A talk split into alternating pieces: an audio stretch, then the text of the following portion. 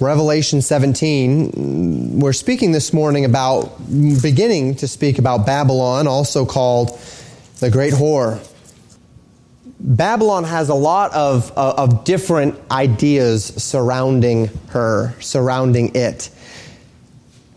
But what we will find is that there are the fingerprints of Babylon, regardless of how we identify it or who we identify it as, or all of the different elements of Babylon as a whole what we will find is that the marks of Babylon, of its characteristics, as we study them over the next three weeks, will be all over the place in history. And that should give us perspective on how we ought to act in regard to today. And that's really what I want us to see. Again, as we talk through all of these things, there's so much about the timing and the who's and the what's and the where's that we don't know, that we can't know. Uh, we make inferences. We can feel pretty confident about certain things because of what we know and, and comparing scripture with scripture. And all of that is good and all of that is valid. But what all of this is intended to do is to drive the way we live today is to change the way we live today, is to instill in our today something more zealous for the Lord. So here we are, Revelation 17, and we are at the time of the end. We've read general overviews of the events leading up to the final world rebellion, a series of events that have conspired to bring the population of this world to the valleys of Jezreel and Jehoshaphat and they have done so, being brought together for judgment. Several chapters ago in Revelation 14, we read for the first time a decree about a city called Babylon. This was the second of three angels that made this decree that Babylon had fallen. The first of those three angels, re- recall, was proclaiming the everlasting gospel. The Bible says that an angel went throughout all the world proclaiming the everlasting gospel. Then there was a, a second angel, which talked about Babylon. We'll talk about that in a moment. And then the third angel was proclaiming eternal judgment to all of those who had accepted or who would accept the mark of the beast. That if they accept the mark of the beast, then there is an eternal judgment that, eh, that they are, that they have accepted as well. Now, that second angel, the angel in between, just to, to refresh our memory, said this in Revelation chapter 14, verse 8. The Bible says, There followed another angel saying, Babylon is fallen, is fallen, that great city, because she made all the nations drunk of the wine of the wrath of her fornication. So we see this statement that, that Babylon is fallen. And the reason why, because she has made the nations drunk with the wine of the wrath of her fornication. And we said that we'd come to it later, and now we are at that point where we are learning about this Babylon. What is this Babylon? that is fallen. It is interesting that Babylon would come up here, the great city. Babylon is a city that historically has not been around for quite some time. Uh, we read Babylon plays a very important role in the Old Testament as they are the means through which God judges the nation of Israel, sends them into 70 years of captivity. That captivity begins in Babylon, after which Babylon is overthrown by the Medo-Persian Empire, and then eventually, over time, uh, Babylon is slowly destroyed. Uh, the remnants of Babylon are still around. There are still um, small uh, uh settlements in Babylon, and uh, using even the remnants of the city as a portion of the, uh, the settlements. Saddam Hussein was, was was really, uh, Babylon was very important to Saddam Hussein when he was around, and uh, he wanted to rebuild Babylon. He sought to, to uh, Babylon being effectively near where Baghdad is today, he wanted to use uh, Babylon as kind of a nationalistic uh, um, uh, culture or center of their culture and of their heritage there in Iraq to formulate a nationalistic pride around this former city that he had mentioned wanting to rebuild at various times and and and such during his uh, reign. So Babylon is not a city that is unknown to us. We understand that that uh, the the Hanging Gardens of Babylon were one of the, the seven wonders of the ancient world. So we have all of this about Babylon, but Babylon is not around today. And that Babylon comes up at the end of the age here in Revelation uh, should perk our ears a little bit and cause us to, to wonder a few things about what this Babylon is. Is it literal Babylon? Is it um, something different? Is it an institution? Is it a city? What, what is going on here? And over the next several weeks, we'll seek to answer these questions. And we see that the reason for the destruction of Babylon that is here at this time is that she made those nations drink of the wine of her fornication. There is, the idea of her fornication here is a spiritual idea, the idea of spiritual unfaithfulness that babylon was what, what, had this spiritual perversion and unfaithfulness and apostasy and caused the nations of the world to drink the wine of the wrath of this spiritual apostasy, to reject the gospel. And in this, we find a unique link, right? We have the everlasting gospel preached by the first angel, the doom on Babylon is the second angel, and the, the doom on those that take the mark of the beast as the third angel. And we see this line from the gospel to the mark of the beast that, in a manner of speaking, passes through the fornication of Babylon. So, we're going to consider today the spiritual judgment on Babylon. In Revelation 18, there's a, a, economic judgment on Babylon, and it gives us more insight into the character of the city. And then I don't know if it'll be next week or the week after. I might flip flop those messages. We'll have to see yet. But at some point, we're also going to spend some time talking about history and culture and connecting the dots and seeing if we can have some sort of a comfortable idea about what or whom Babylon is. Verses 1 and 2 of Revelation 17, the Bible says this And there came one of the seven angels which had the seven vials and talked with me, saying unto me, Come hither, and I will show unto thee the judgments of the great whore that sitteth upon many waters, with whom the kings of the earth have committed fornication, and the inhabitants of the earth have been made drunk with the wine of her fornication. So immediately we see a connection between uh, Revelation chapter 17, verse 2, and Revelation 14, 18, eh, where we find that Babylon was this great city that made the nations drunk with the wine of her fornication. And then here in Revelation 17 2, we find that this great whore, this woman that sits on a beast, is the one who is making the world drunk with the wine of her fornication. Here we see the great whore that sitteth upon many waters. Excuse me, we'll get to the beast in just a moment. Uh, that's verse 3.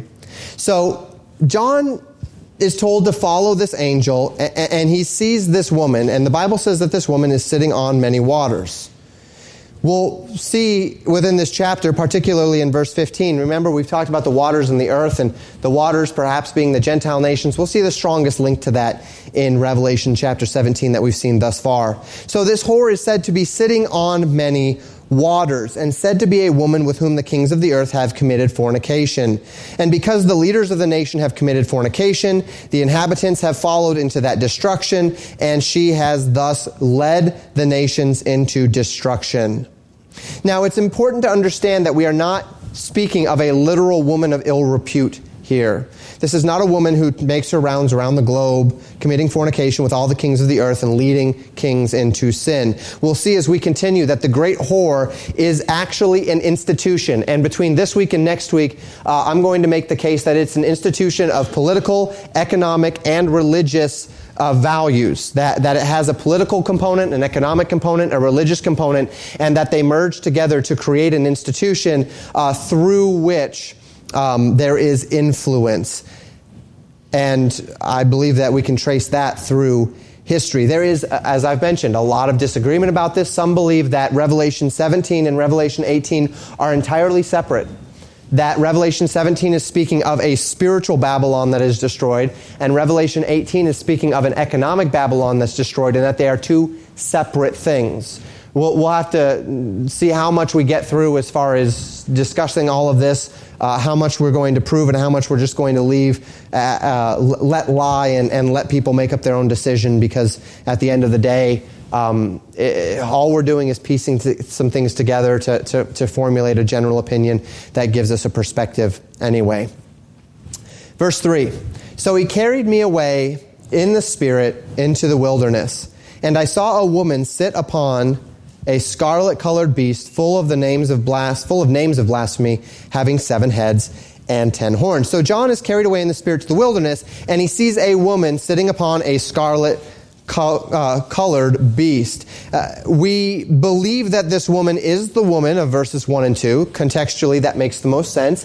That this woman that John sees sitting upon the beast is the same as the woman that was sitting upon the waters just a moment ago. We'll see that, that these two uh, ideas of the woman and the beast continue to merge throughout the chapter, which gives us general confidence that this is the same woman, that this is the the great whore, as we've seen her just far, that is sitting upon this scarlet colored beast. And the next element that we have here is the beast himself. We receive a description of the beast himself. And this is very important.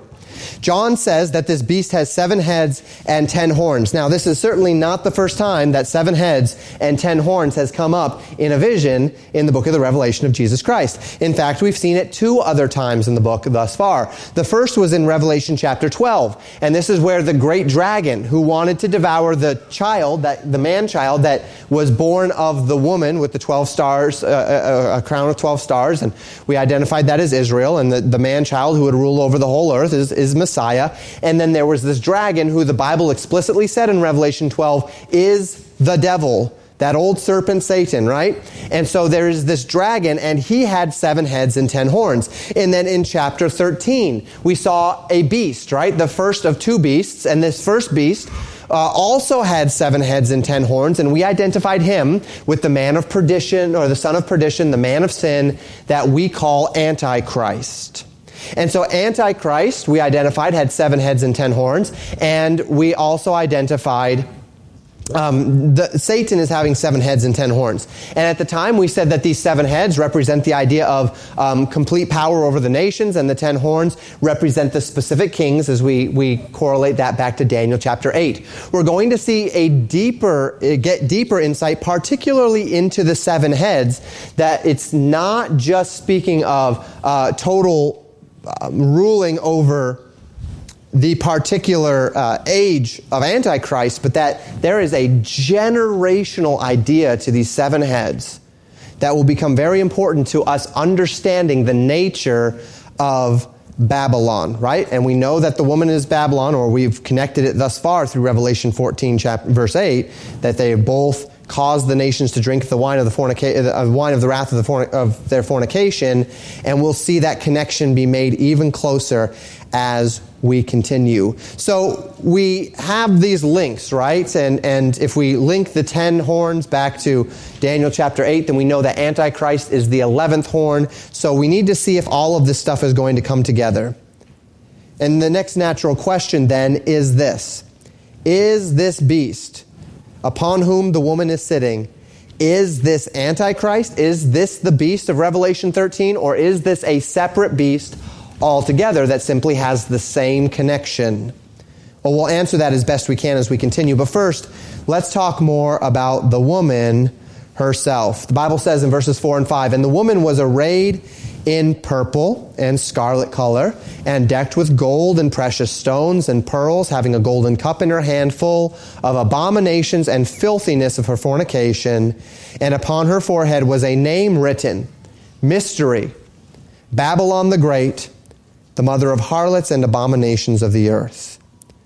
So we find a description of this woman to be, uh, in a word, lavish. Uh, she is clothed in purple and scarlet. These were the colors of kings. These are the colors of royalty. These would be the colors that were found in, uh, the, the, in the, the houses of the Caesars. She was decked in gold and precious stones and pearls, expensive items for the wealthy. In her hand was a golden cup, a golden cup showing uh, the, those that drank from golden cups were those that were wealthy, those that, that, that were lavish only in places of tremendous wealth. And in the cup of gold, uh, arrayed with fine jewels and clothed in lavish garment, in the cup of gold, the Bible says, were she was drinking abominations and the filthiness of her fornications. She was drinking up her sin. It shows that she is doing this joyfully. She is doing this purposefully. She is doing this willingly, that this is intentional, that this is what she does, that this is the essence of her character. Now, the fact that we know this woman to be only a symbol for something greater is important because we would understand this woman to represent uh, something, uh, a city, an institution, whatever it might be. And in an institutional sense, fornication speaks not of sexual impurity specifically, but as we continue here, of spiritual impurity. When we talk about this woman committing fornication with the kings of the earth and causing the, the people of the nations of the earth to, to, to follow after her fornication, we are, are speaking in a spiritual sense here.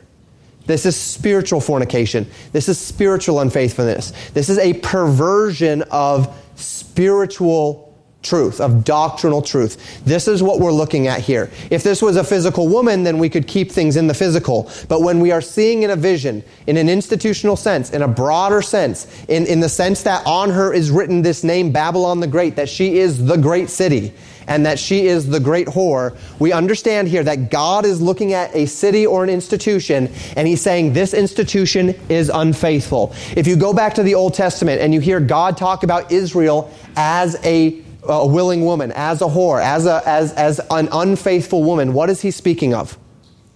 He's speaking of them having wandered from spiritual truth. He's speaking of them going after the gods of other nations, worshiping false gods, spiritual abomination, right? Spiritual uncleanness.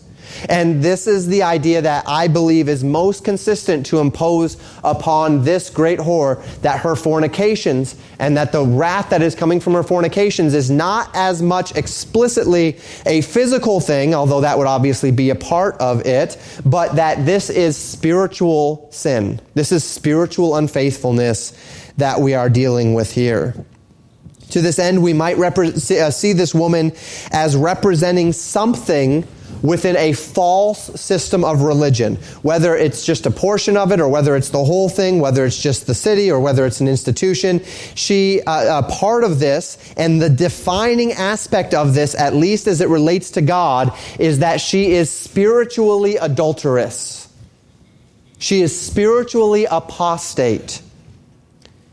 And remember, we want to know who is this mystery Babylon? Who is this what, what is this city? What, what are we talking about here?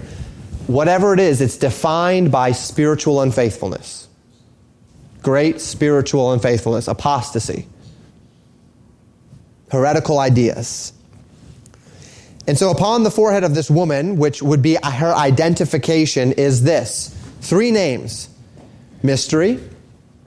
Second, Babylon the Great. Third, the mother of harlots and abominations of the earth the names which are given, which God gives to this woman.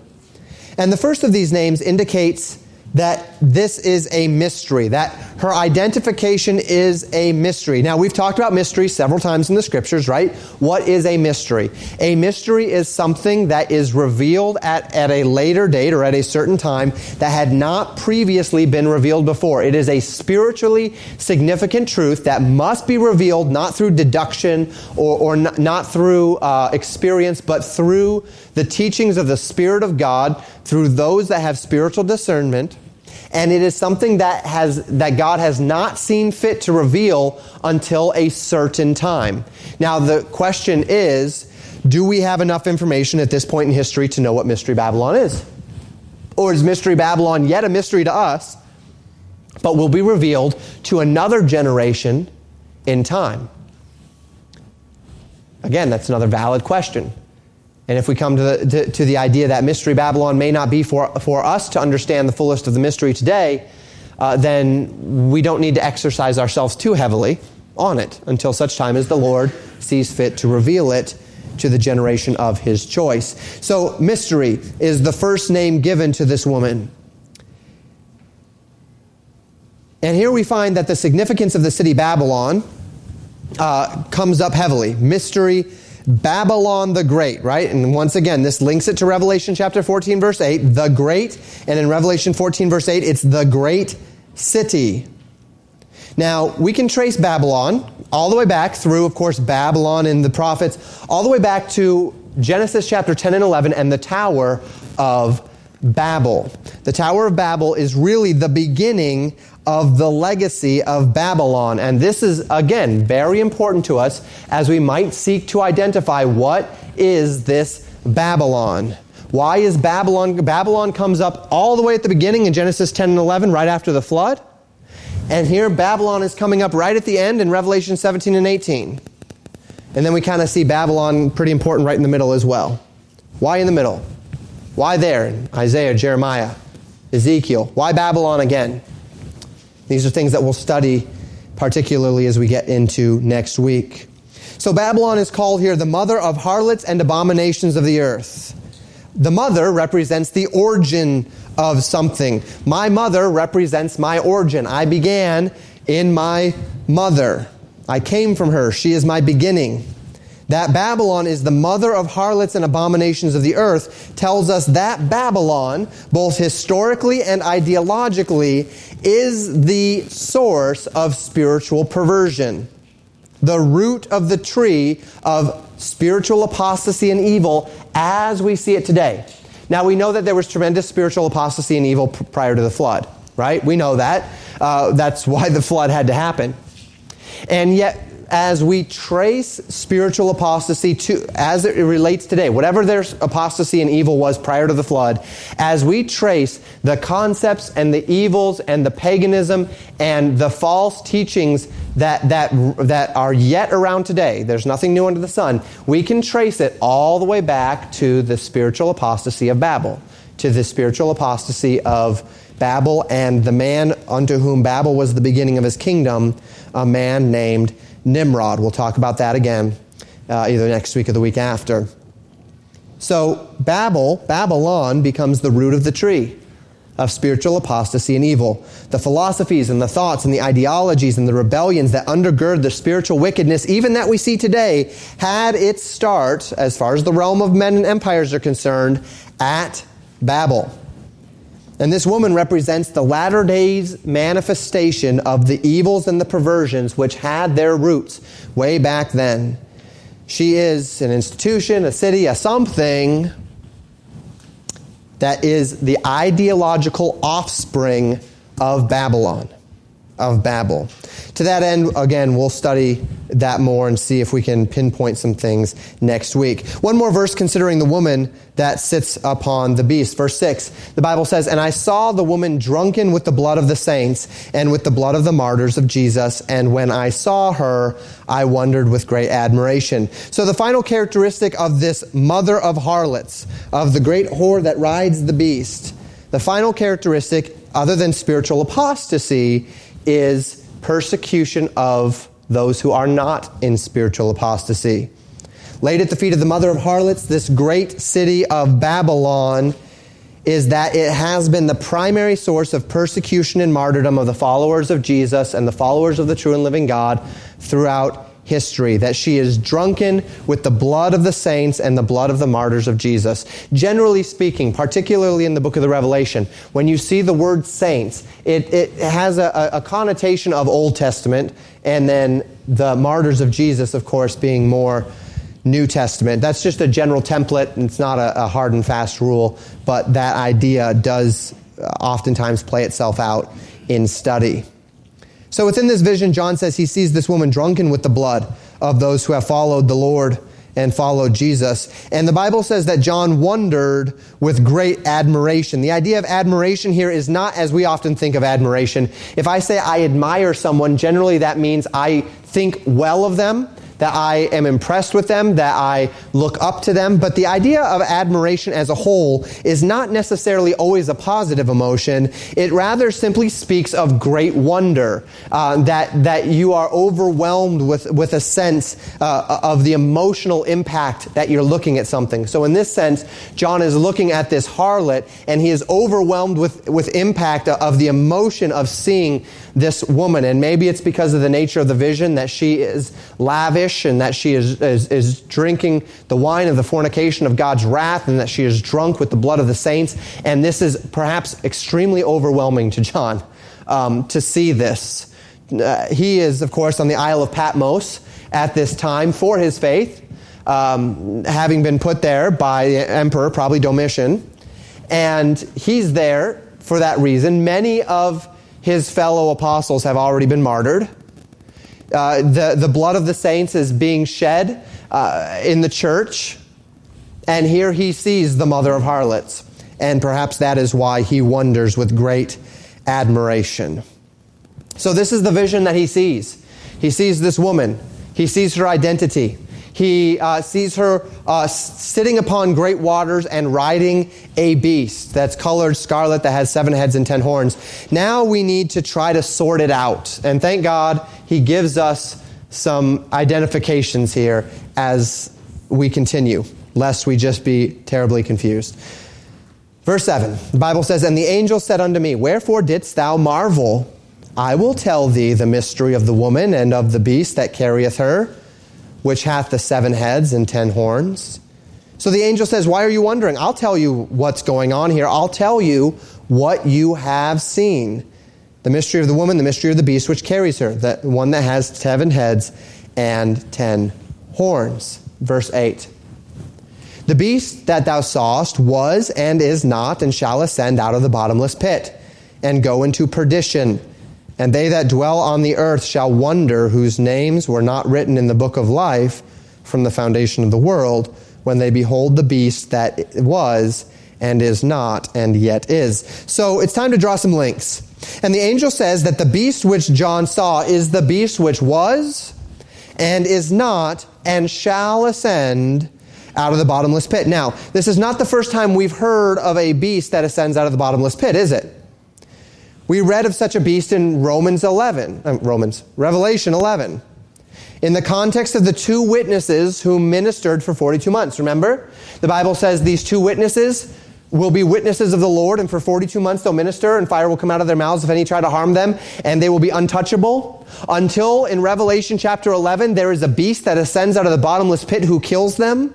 And the whole world rejoices when the beast that ascends out of the bottomless pit kills these two witnesses. Revelation chapter 11 verse 7. And when they shall have finished their testimony, the beast that ascendeth out of the bottomless pit shall make war against them, that is the two witnesses, and shall overcome them and kill them. So these two witnesses, they finish their testimony, they finish their 42 months, the beast that ascends out of the bottomless pit kills them. And I mentioned back in, in that time that some believe the beast out of the bottomless pit is the angel of the bottomless pit, and there's reasons why some people believe that. Uh, but it does seem as though they're probably two separate ideas here. And I also mentioned that some believe that the beast that ascends out of the bottomless pit is in fact Antichrist.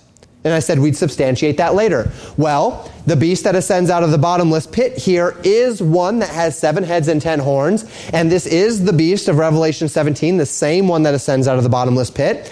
And so we're starting to see some links here if we believe that this beast of Revelation chapter 17 is, in fact, Antichrist. We continue uh, here in verse 8 the Bible says, um, my apologies here. I'm getting a little lost in my notes. Uh, so, so the Bible says that this beast that ascends out of the bottomless pit uh, is also the beast that was and is not and shall ascend out of the bottomless pit. Now, this puts some things into perspective for us. From a practical standpoint, the description here sounds very much like the description of the first beast in Revelation 13, which we have identified as Antichrist. That first beast in Revelation 13 had seven heads and ten horns. That first beast in Revelation chapter 13 was full of blasphemies. And that first beast in Revelation chapter 13 had a mortal wound which was healed, and the whole world wondered after the beast who, whose mortal wound was healed. And the question we must answer then is this when John says that this beast was and is not and shall ascend, is John speaking in his day or is he speaking in the time of the revelation of Jesus Christ? And the reason why this is really going to come up is because in the next verses we're going to find that those seven heads that this beast has do not just represent future kings, they represent past kings as well. And if this is the case, then when we read in John's day that this beast was and is not, but shall ascend, are we talking about is the mortal wound that he, because remember when we said the mortal wound, it could have been physical or it may have been some institution or whatever the case may be. Is the mortal wound that people marvel at, is it a physical thing?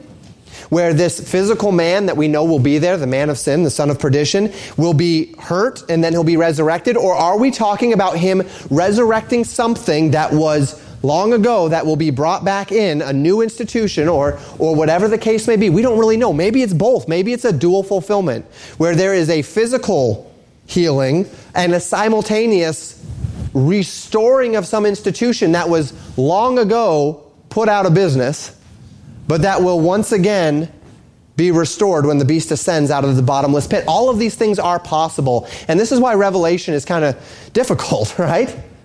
Because we don't have the historical context to be able to say what this is. And when people stand up and they say it must be this and it must be that, I would just caution you. Because there are so many different things that this could be.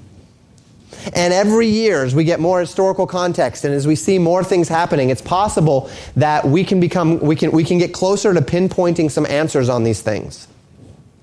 But we don't fully know, except to say that it does seem from Revelation 17 that if this is speaking of the same beast that was and is not and shall ascend, and, and that this is the more, if, if this is the mortal wound that Revelation 13 is speaking of, that, that there will be this recovery and that the whole world will marvel after, then it's quite possibly something that was before John's day, that is not at the time of John, but then that will be reinstituted at the, at the end. I hope that makes sense. So, all of these questions are bouncing around in our head. And I admit to you that I don't have all the answers on this, but I do have a strong degree of confidence that we are looking at the same beast.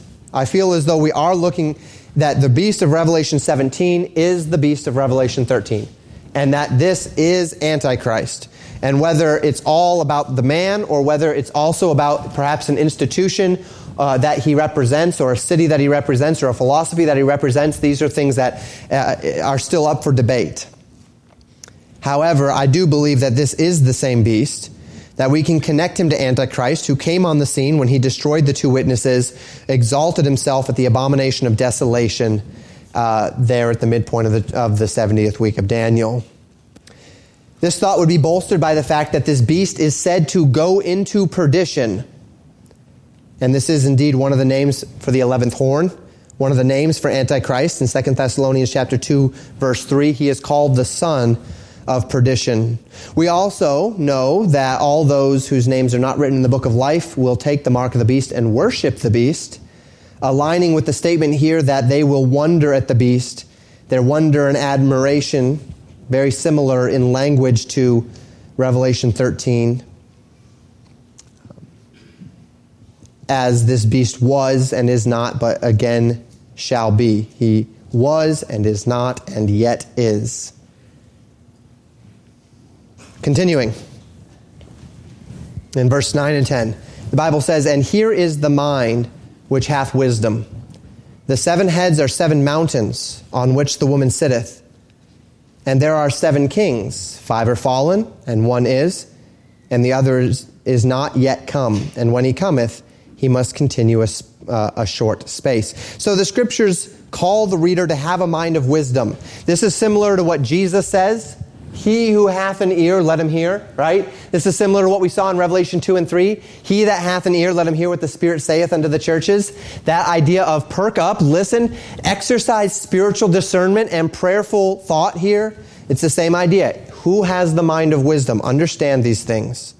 The seven heads are seven mountains on which the woman sitteth, and there are seven kings. Five are fallen, one is, and another is not yet come. And then we'll see in verse 11 that, that the beast is the 11th, or excuse me, is the eighth king. So the angel explains that the seven heads that this beast has, seven heads, ten horns, right? The seven heads are seven mountains upon which the woman sits. Now, many take this to be literal that there are that that she will sit on the city of seven mountains and there are if you if you google this there are no less than 100 and something cities that are called the city on seven hills. So there are a lot of cities that it would be candidates for being the city on seven hills if indeed this woman is sitting on a city of seven hills. Most people have identified this with rome because rome has characteristically been called the city on seven hills and um, so, characteristically, many people have identified the seven mountains as the seven hills of Rome, which of course leads them to the idea that, that the Catholic Church is the, the woman that rides the beast, and there are entire books on that. And I, uh, in many ways, I don't have an argument with that because the Catholic Church definitely reflects Babylon. Um, I'll give you some perspective on that and believe that, that we go much beyond that in our interpretation of it uh, in the next couple of weeks. Uh, Rome has characteristically been called the city of seven hills.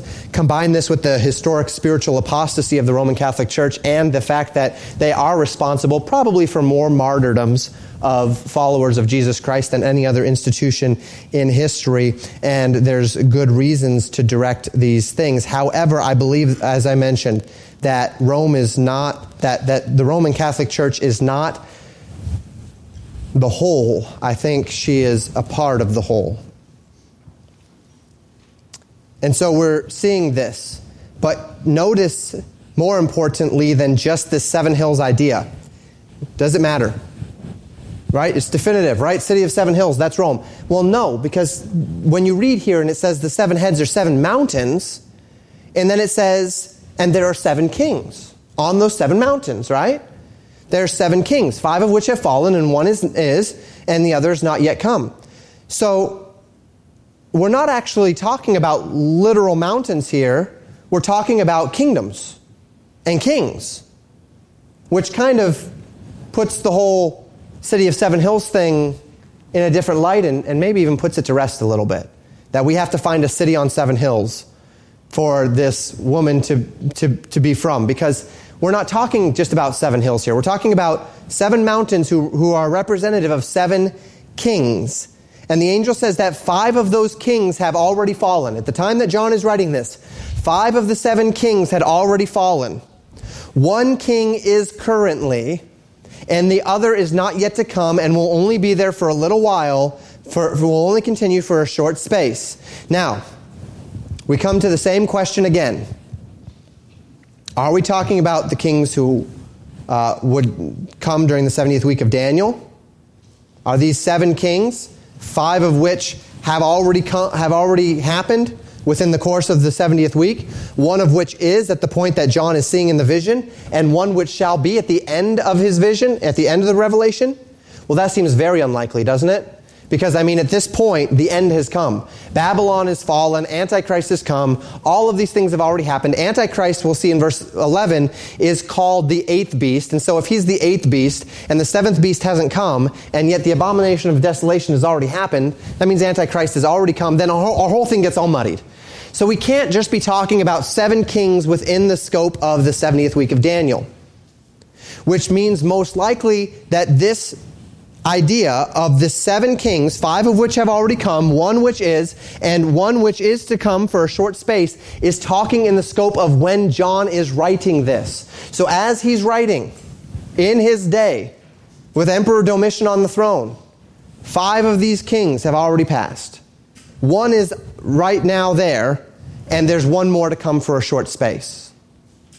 And that leads to all sorts of other questions, right? Uh, as to what this brings. It doesn't bring us any closer to understanding what this means, but at least gives us context in, in uh, as, as far as what's going on here. This does also cast a question, another question mark on the beast, right? That was and is not and shall be. If in verses 9 and 10, the context of this was and is and shall be is John's day, then is that the same context for the beast? Is it a beast? The, the, the, the beast was and is not in John's day and shall ascend out of the bottomless pit, right? I hope that you're following this. I know it can get a little bit confusing, but I hope that you're, you're kind of drawing this, this mental line with me. So these seven heads are seven mountains on which the woman sits. And these mountains are representative of seven kings or seven kingdoms. Five of those kingdoms are done, or kings are done, mountains are done.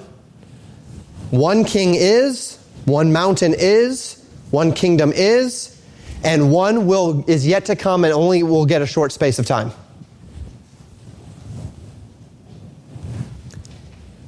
This can be very muddy interpretively. Some state that there were five emperors leading up to the time of John's writing during the reign of, uh, and he's writing most likely during the reign of Domitian. But in fact, there were many more than five emperors. So they were, they're trying to put the whole thing within the realm of just the Roman Empire and say, well, there are five emperors up to Domitian, and then there's Domitian, and then there will be one more after that. But that's very difficult to do historically. It's very difficult to try to shoehorn just the Roman Empire in. Some state that uh, it's simply speaking of emperors that will fall into a spiritual apostasy of the Babylonian system. And this would make more sense, although still somewhat difficult to identify directly. So if we're talking about a larger perspective here, right? If we're talking about seven kingdoms that will come before Antichrist's kingdom, he'll be the eighth. Well, number one, how does we have to fit that into the, the vision, the visions of Daniel, right? The vision of Nebuchadnezzar's statue, which had four empires, and the vision of the beasts of Daniel in Daniel uh, 7 and 8, which had four empires. And so we had four empires given there. We had Babylon as the head of gold. We had the Medo Persian Empire as the chest and arms of silver. We had the uh, Grecian Empire as the loins of brass, and then we had the Roman Empire as the legs of iron, and then the feet were uh, of, of iron mixed with clay, and then each of the individual toes are a separation of either iron or clay, right? So there's these 10 toes, and some are weak and some are strong. So we have these four empires, five if we in, include the a, a, difference with the clay at the end there. But we have these four empires, and just four. If we go historically before Nebuchadnezzar, if we add those four empires to the mix, right? Rome and Medo Persia and Babylon and Greece, and we say that those are four of the seven, well, Rome was the one that is. So we, right? The Rome is the one that John is writing in. So he would, that would be the sixth empire. So there's still five empires prior to Rome that we'd be playing with. And of those five empires prior to Rome, we have Greece, we have Medo Persia, and we have Babylon. So we'd need two more empires. That would be empires that would have risen and fallen in the vein of Babylon. And we could certainly talk about the Assyrian Empire. We could certainly talk about the Egyptian Empire. But those are only two, and that would fill up all of our five, which is why, interpretively, all of this gets a little bit muddy. Greece, Medo Persia, Babylon, Assyria, Egypt, the five who have come and gone. But then what about Babel itself? Would that be included in this? Perhaps it's best um, just to kind of understand what he's saying rather than try to put all the pieces together just yet at our time in history. But what we can know is that Antichrist, for all of his uniqueness, will actually be the pinnacle of a system that has been in place for a long time. A philosophy that has dominated world empires for a long time. And it's quite possible that as we look at these seven kings, these seven mountains, five of which are past, one of which was at the time of John, and one of which was to come for a short period of time, that we are looking at the whole of history dominated by empires that reflect the Babylonian system. Remember, these seven kings, the woman is sitting on these seven hills, right? The woman is sitting on these seven hills. These seven hills are that upon which the woman has sat for the entirety of history. These, and this is where we begin to see the possibility of emerging of a political, economic, and religious system.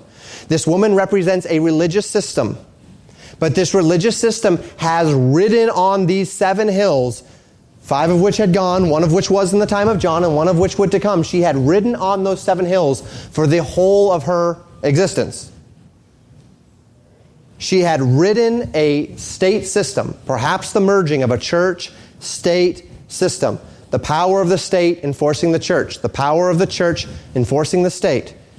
Both of them ruling political, economic, and religious values. Do you see how we might be able to start to conjure up this idea?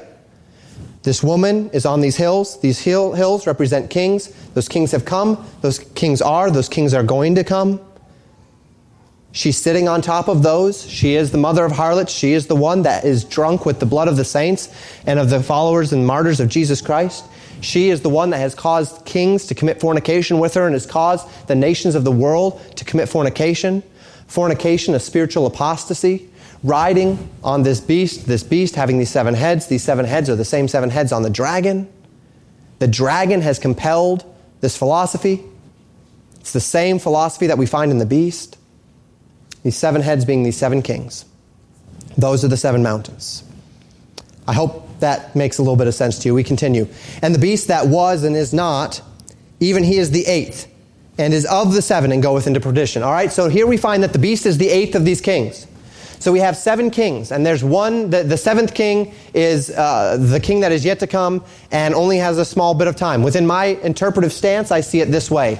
There were five kings, there were five empires that, that used this Babylonian philosophy, this church state hybrid system prior to the time of John's writing in Rome. And then there would be Rome. And that Roman time will continue until perhaps at the very end there will be a last ditch attempt at a Babylonian system.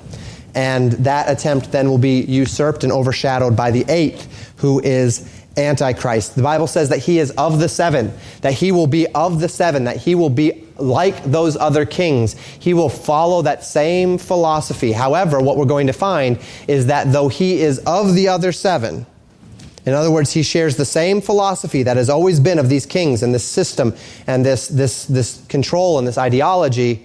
Uh, we also know that, that those loyal to this beast are going to destroy the woman. They're going to destroy this religious system. So he is the eighth. The beast is the eighth. He whom we might call Antichrist, the eighth in this line of kings and kingdoms. And that gives us deeper understanding of what these seven heads are that have been on the beast and have been on the dragon. We have said earlier that this shows dominance over the world and its kings, which is certainly the case, but it also reflects a measure of precedent that Satan has been working in the kingdoms of this world from the beginning, and that Antichrist represents the sum total of the world's rebellion and the rebellious empires of the world, so that the heads are the sum total of the empire since Babel. All right, let's talk about the horns. The horns are a bit more clear, less of a mystery to us than the heads. We've seen the horns all the way back to Daniel. We've spoken of them, these ten horns, as representing ten kings. So we read in verse 12, And the ten horns which thou sawest are ten kings which have received no kingdom as yet, but receive power as kings one hour with the beast. Okay, so now we have these ten horns, and we know that these ten horns arise at the end of the, the either at the toes of the image, right, or at the end of the age of that fourth kingdom, which we've identified as the kingdom of Rome or the Western world empire. These ten kings arise, and as we know from Daniel chapter 8, then an eleventh horn arises that plucks out three of the ten horns, right, three of these ten kings. And, and the Bible says that these kings have not yet received a kingdom. Once again, are we talking about this time or are we talking about the time of the end, the 70th week? We have remained in our context in the time of John's writing, and so I believe we should keep it there. So at the time of John's writing, the Bible says there will be 10 more kings. These are 10 kings that have not yet received a kingdom. These are 10 kingdoms that did not exist in John's day that are going to arise with Antichrist for a short period of time. That these 10 kings are going to, to accompany Antichrist in his rise around this 70th week of Daniel. And of course, we know from Daniel that uh, eventually he will tear up three of those ten horns, uh, somehow destroy or overcome those kings in his rise to power. So let me attempt to put this all together in a uh, semi coherent way through a timeline here. So, what we find, the angel tells us that the seven heads were seven mountains, which are seven kings. But we can be fairly confident that these represent not just mountains or kings, but kingdoms. Five of these existed prior to John, previous to John's day. The sixth was in existence at the time of John's writing, and the seventh would exist for a very short time afterward. Then there would be an eighth, right? And the beast is the eighth that is of the seven. So he is like the other seven kings, but he is an eighth king. And accompanying the rise of this beast will be ten horns ten kings, and then we know from Daniel 8 that three of those ten horns will be torn out with the rise of the eleventh horn. And that's what we see. This is how it seems to lay out scripturally. We continue in verses 13 and 14. And I saw three, excuse me, Uh, these had one mind and shall give their power and strength unto the beast. That would be the ten horns. These shall make war with the Lamb, and the Lamb shall overcome them, for he is Lord of lords and King of kings. They that are with him are called and chosen and faithful. So, speaking of these ten horns, these ten kings, the Bible says they will have a unified mind. They will have come together as ten kings, ten kingdoms, to lend all of their power, their wealth, their influence of their kingdoms and of their regions into supporting the beast in his rise to power. To that end, they will throw themselves into one of the distinctive priorities of the beast, namely to make war against Jehovah but the Lamb will overcome them. Indeed, the Lamb must overcome them because he's the Lamb. He is the Lord Jesus. We've already read the end, and he wins. He's the King of kings. And the Bible says, Those that are with the Lamb, they will overcome as well because they are the called, they are the chosen, they are the faithful.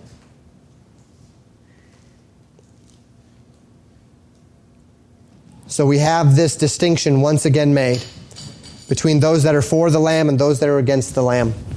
And as we're reading all of this, what's happening on the earth? What have men been doing as the gospel went forth from the angel that preached the everlasting gospel, the first of those three angels? As the two witnesses proclaimed the gospel to the world? Well, they have been blaspheming God on the earth. They have worshiped the beast. But not all. Not they who are called and chosen and faithful. We continue in our interpretation, verse 15. The Bible says, And he saith unto me, The waters which thou sawest, remember the woman sat upon the waters? The water which thou sawest, where the whore sitteth, are peoples and multitudes and nations and tongues. So here in verse 15, we have the strongest link yet between the prophetic picture of the seas and the waters being the Gentile worlds. The angel says that the waters which John saw, where the whore sat, where the beast was, represent peoples and multitudes and nations and tongues. In chapter 13, the first beast, the Bible says, came out of the sea, whereas the second beast came from the land. The angel that held the little book in Revelation 10 stood with one foot on the sea and one foot on the land with his little book. If we combine all of the imagery, it is reasonable as a course of sound interpretation to say that the waters do in fact represent the Gentile worlds. But, but all is not peachy in the world at the end. We know, of course, about the eleventh horn, the man of sin, the son of perdition, plucking up three of those ten horns, showing us that even though these ten kings had exercised their will toward the beast, yet the, the, toward this eleventh horn, this eleventh horn plucks up three of them. But what we find is that there's also a major conflict between the woman who rides the beast and sits upon the seven heads, which are seven mountains, which are seven kings, and these ten horns, these ten kings that shall arise. So follow this with me. The woman is Babylon, the great whore, which represents something a city, an apostate system, something of the sort. Religious spiritual system that sits upon a political economic system in order to further its power. And has been doing this since well before John's day. Five kings before John's day, right? Five empires before John's day. And she has convinced the world to blaspheme God, to pursue the doctrines of devils, to drink of the wine of the wrath of her fornication, to wander from the truths of God's word. She will ride on a beast, indicating that she will also use the power of, of this false system in Antichrist's day to propel her rise and enforce her dogmas. But for all of this power and influence that she would seem to wield, things end up collapsing. And we read of that in verses 16 and 17. The Bible says, And the ten horns which thou sawest upon the beast, these shall hate the whore, and shall make her desolate and naked, and shall eat her flesh and burn her with fire. For God hath put in their hearts to fulfill his will and to agree, and give their kingdom unto the beast until the words of God shall be fulfilled. If you think about these hybrid church, state, political, economic systems, if you think about these throughout history, whether we're going all the way back to Egypt, where the Pharaoh said that he was God, right? And so he wielded his power as God over the people, economically, politically, religiously. Or if we uh, look at the days of Rome, where the emperor said he was God, and so he wielded his power as God economically, religiously, or politically.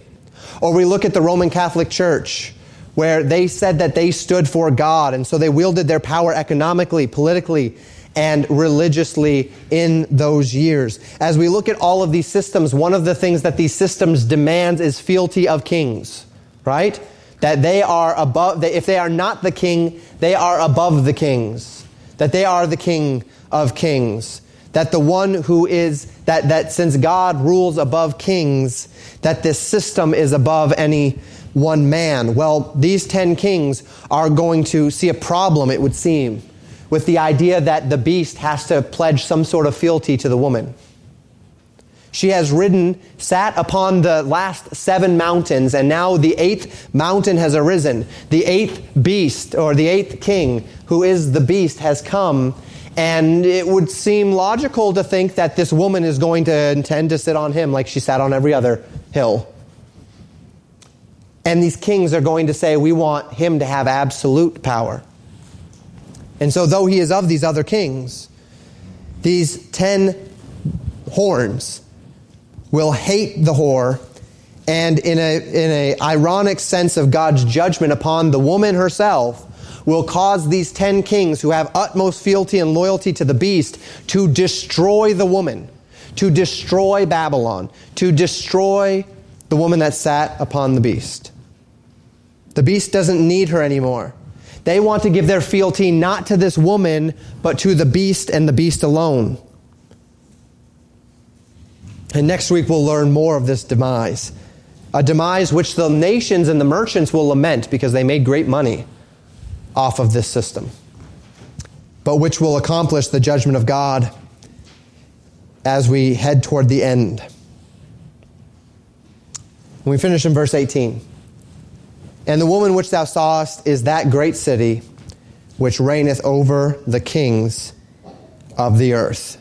So we finish with a final statement about the great whore that she is the great city, that would be Babylon, and that this great city, until destroyed, reigns over the kings of the earth, all the way back, well before John's day, if we interpret the way we're interpreting. Again, if, if you're sitting here saying, Pastor, you don't know what you're talking about, all of this is, eh, I, am fine with that. I'm actually, I'm actually comfortable with that. But I'm reading the Bible and I'm, I'm taking it at its word and I'm trying to put it all together. And this is how, this is how I've put it together in, in, as best I can with a literal, grammatical, historical, contextual interpretation. There are a lot of other interpretations that play out, and I get that.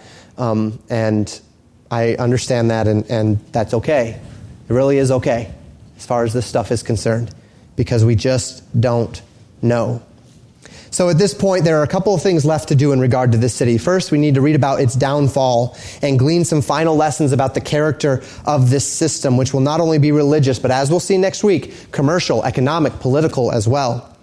Then we're going to spend a week, and I don't know if I'm going to flip flop these yet, uh, considering Mystery Babylon as it relates to possible identities, tracing this through history, seeing where we might stand today as it relates to this sort of a system. Is it Rome, the city which functioned in much this way? Through the corrupt influence of the Roman Catholic Church for nearly a thousand years of history? Is it actually Babylon? Will Babylon be rebuilt in Iraq around that area of Baghdad? Is it Jerusalem, which is also another city on a hill, which in Revelation chapter 11 is called spiritual Sodom and Egypt? Those are some pretty harsh terms for Jerusalem. And Jerusalem is called spiritual Sodom in Egypt in, in Revelation chapter 11 at that time in history. Is it somewhere else? Is it somewhere in the United States? New York is the center uh, the current financial capital of the world, being that when we read in Revelation 18 of the tremendous economic collapse that will take place, are we talking about New York? All of these are theories that have been posed as to what city Mystery Babylon might be. So we'll come at that. We'll ask some questions. We'll, uh, we'll bring up some ideas. I'll come to a general conclusion, uh, which you may or may not disagree with, and then we'll smile and move on with our day. But for this week, we need to apply. A lot of academics today, a lot of stuff, a lot of putting pieces together, a lot of this and that. We've studied the character of this woman, which represents some of the, the, the sort of religious institution, the, the religious spiritual apostasy that we can see around us. Next week, we'll have a more, opportun- uh, more uh, natural opportunity to speak of the marks of spiritual apostasy and to compel you unto spiritual obedience. I'm going to leave that for next week. For this week, though, I'd like to just take a deep breath and remember the simple virtues and blessings of following Christ. What we see of this woman that rides this beast is the wine of the fornication uh, of the wrath of her fornication. We see this woman who has, who has delighted in spiritual apostasy and adultery. And sometimes the best way to understand the complexity of something is to simply con- put it into contrast with simplicity. Sometimes the best way to understand the evil of something is to just contrast it with virtue. Sometimes when you've been crawling in the muck and the mud of the spiritual fornication as we study this woman, it's just kind of nice to bathe in the warmth of righteousness and virtue.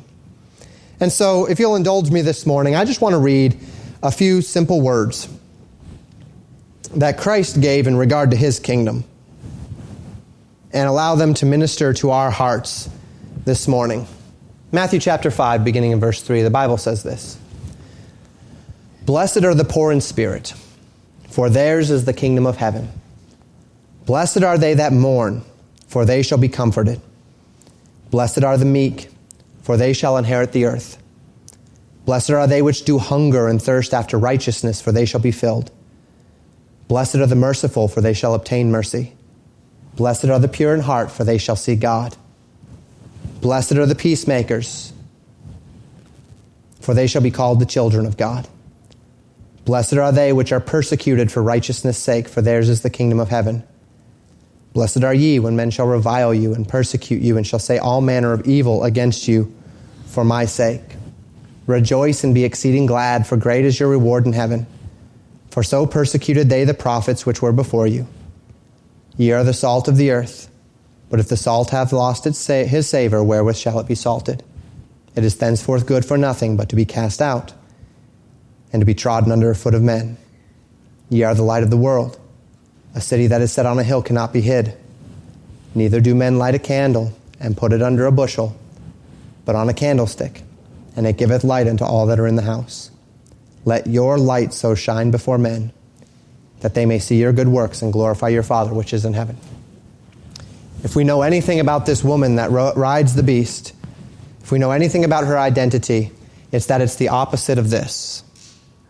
It's that as we reflect upon who God is and what He has called us to be, she represents everything that that is not.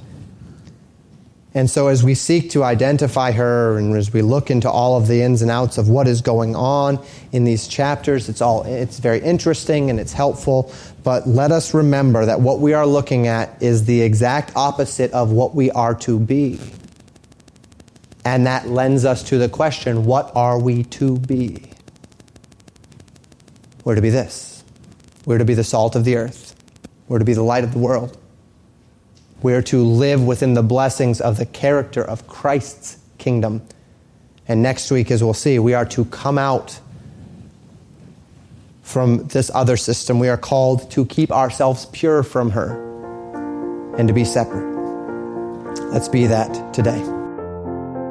Thank you for listening to Pastor Jamin Wickler from Legacy Baptist Church in Buffalo, Minnesota. More information about Legacy Baptist Church and a library of sermons are available at www.legacybaptistchurch.net.